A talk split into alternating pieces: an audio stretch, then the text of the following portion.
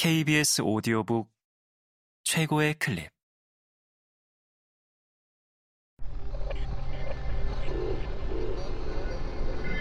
KBS 오디오북. 노너 공자 지음 김원중 옹김. 유선일 천송이 읽음 죽음과 조상에 대한 마음 증자가 말했다. 임종을 신중하게 모시고 먼 조상까지 추모하면 백성의 덕이 두터운 대로 돌아갈 것이다. 증자왈, 신종추원, 민덕귀 후이 원문의 추원을 번역한 것으로 추는 거슬러 올라가다의 뜻인데 여기에서는 추모하다의 개념이다. 원은 제사, 3대를 포함한 먼 조상의 뜻으로 보면 무방하다. 말하자면 제사에 공경하는 마음을 다하는 것이다.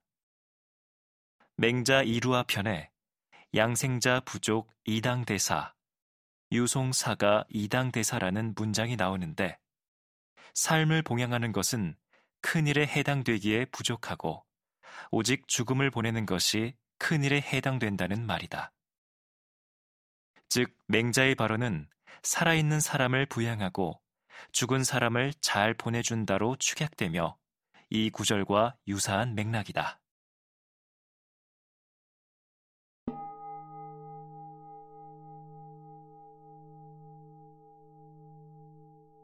질적인 차이 자금이 자공에게 물었다. 선생님께서 어떤 나라에 도착하면 꼭 그 나라가 정치를 어떻게 하는지 들으셨는데 그것을 요구하신 것입니까? 아니면 그들이 선생님께 제공한 것입니까? 자공이 대답했다. 선생님께서는 따사로움, 선량함, 공경, 절약, 겸양으로써 그것을 얻은 것이니 선생님이 그것을 구한 것은 아마도 다른 사람이 그것을 구한 것과는 다를 것인저. 자금 문어 자공왈. 부자 지어 시방야 필문 기정. 구지여 어겨 지어 자공왈.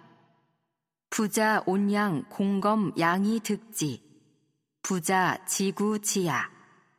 기저 이호 인지 구지여.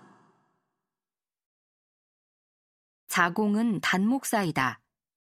공자보다 31세 어린 그는 공문의 제2기 제자로 공문 10철의 한 사람이고 언어에 뛰어나 대외 협상을 비롯한 외교 업무에 능했다.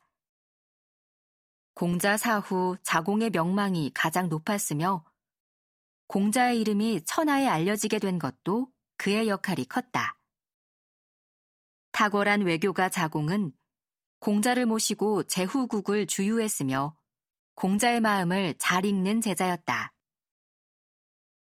자공은 공자의 제자 중에서는 당대에 몇 손가락 안에 드는 거부가 되었는데 사두마차를 타고 기마행렬을 거느리며 비단을 패백으로 들고 제후들을 찾아다녔으므로 가는 곳마다 왕들이 몸소 뜰까지 내려와 왕을 대하는 예로 맞이했다. 그런 자공도 스승에게는 말만 앞세운다는 핀잔을 자주 들었다. 따사로움, 선량함, 공경, 절약, 겸양은 원문의 온양, 공검, 양을 번역한 것이다. 오는 온화함과 후함을 의미하고 양은 평탄하고 고듬이며 공은 장엄하고 공경스러움, 검은 절제, 양은 겸손이다.